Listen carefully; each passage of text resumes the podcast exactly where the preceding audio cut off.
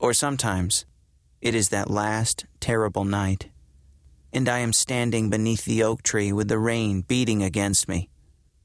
The lightning flashes, the world is turned white for a moment, and I see everything as it was the broken lock, the empty cage, the small tracks disappearing into the rain.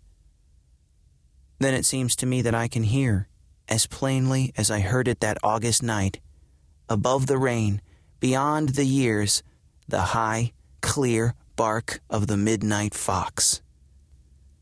To begin with, I did not want to go to the farm. I was perfectly happy at home. I remember I was sitting at the desk in my room and I had a brand new $1.98 Cessna 180 model. I was just taking off the cellophane when my mom came in. I was feeling good because I had the model and all evening to work on it. And then my mom told me in an excited way that I was going to Aunt Millie's farm for two whole months. I felt terrible. I don't want to go to any farm for two months, I said. But, Tommy, why not? Because I just don't want to. Maybe you don't now, my mom said. But after you think about it for a bit, you will. It's just that I've taken you by surprise. I probably shouldn't have come bursting in like, I will never want to go. She looked at me with a puzzled shrug. I thought you would be so pleased. Well, I'm not. What's wrong? There's nothing wrong. I would just hate to stay on a farm, that's all. How do you know? You can't even remember Aunt Millie's farm. You don't know whether you'd like it now or not. I know. I knew I wasn't going to like camp, and I didn't. I knew I wasn't going to like figs, and I don't. I knew I wasn't.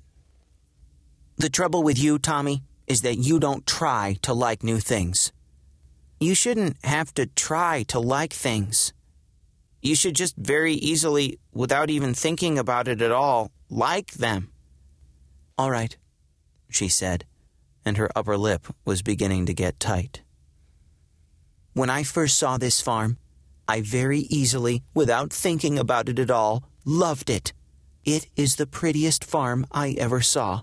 It's in the hills, and there are great big apple trees to climb, and there are cows and horses and. Animals hate me. Tom, I have never heard anything so silly in my life. Animals do not hate you. They do. How about that dog that came running up at about a hundred miles an hour and bit me for no reason? I suppose that dog loved me. The lady explained that. The dog had a little ham bone, and you stepped on it, and the dog thought you were going to take it. Anyway, she continued quickly, just wait till you see the baby lambs. There is nothing dearer in the world. They are. I'll probably be the only kid in the world to be stamped to death by a bunch of baby lambs. Tom! I tell you, animals don't like me. Perfectly strange animals come charging at me all the time. My mom ignored this and went on about the fun I would have in the garden, and especially gathering eggs.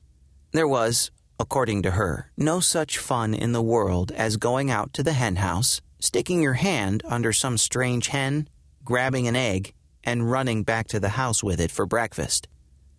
I could picture that. I would be running to the house with my egg, see, having all this fun, and then there would be a noise like a freight train behind me. A terrible noise, growing louder and louder. And I would look around, and there would come about 200 chickens running me down. Shroom! Me, flattened on the ground, while the lead hen snatches the egg from my crushed hand and returns in triumph to the coop. My mom could see I wasn't listening to her, so she stopped talking about the fun and said, I should think, Tom, that even if you do not particularly want to go to the farm, I don't want to go at all. Even if you do not particularly want to go to the farm, she continued patiently, you would realize how much this trip means to your father and me. It is the only chance we will ever have to go to Europe. The only chance. My mom and dad were going to Europe with about 50 other very athletic people. And they were going to bicycle through five countries and sleep in fields and barns.